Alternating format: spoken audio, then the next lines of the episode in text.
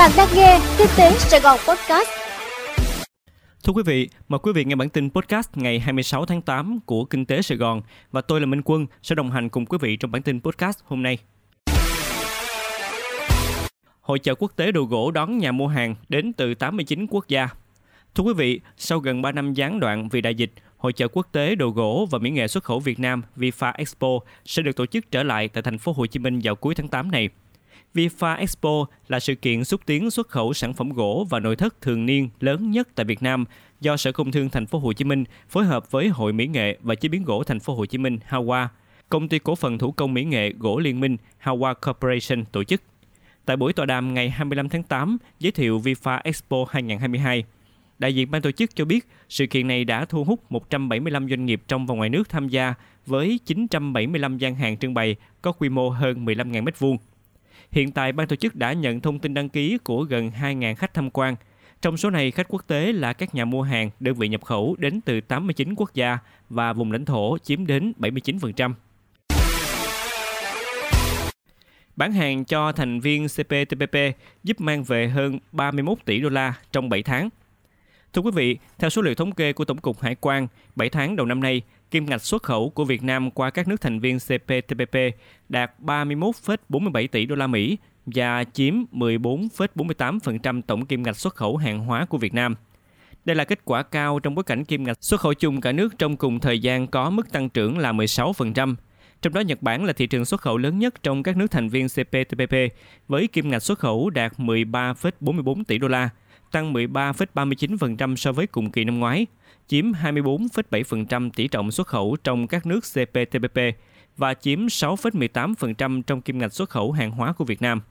Canada là quốc gia đạt kim ngạch xuất khẩu lớn thứ hai với kim ngạch đạt 3,87 tỷ đô la, tăng gần 32,2% so với cùng kỳ năm ngoái.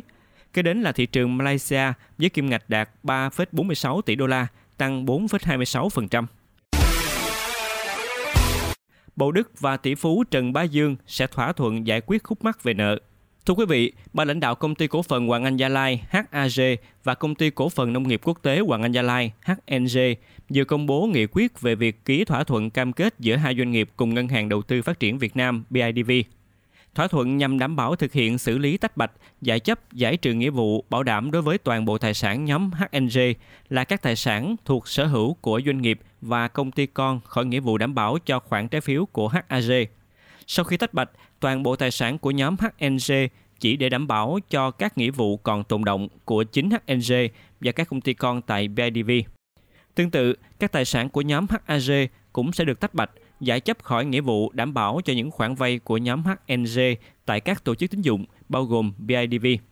Thời gian ký kết thỏa thuận dự kiến là trong quý 3.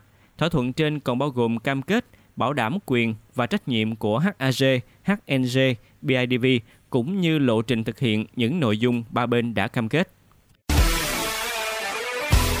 Khoảng 1.000 việc làm sẽ được tuyển dụng trực tiếp tại Job Fair 2022. Thưa quý vị, trang tìm kiếm việc làm trực tuyến Vietnam Works thuộc Navigos Group, tập đoàn cung cấp dịch vụ tuyển dụng nhân sự.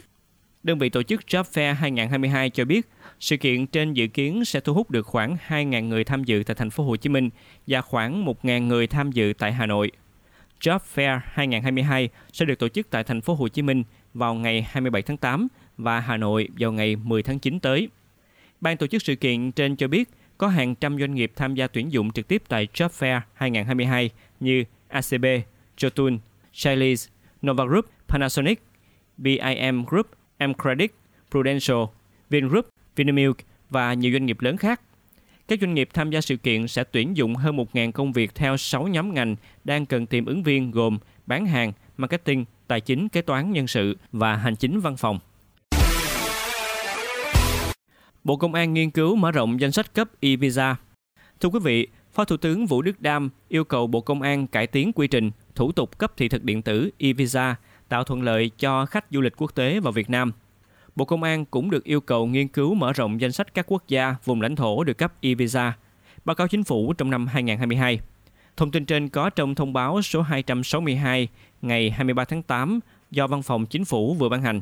Theo đó, Phó Thủ tướng yêu cầu Bộ Công an tăng cường các giải pháp ứng dụng công nghệ thông tin nhằm cải tiến quy trình, thủ tục cấp e-visa, tạo thuận lợi hơn nữa cho khách du lịch quốc tế nhập cảnh vào Việt Nam.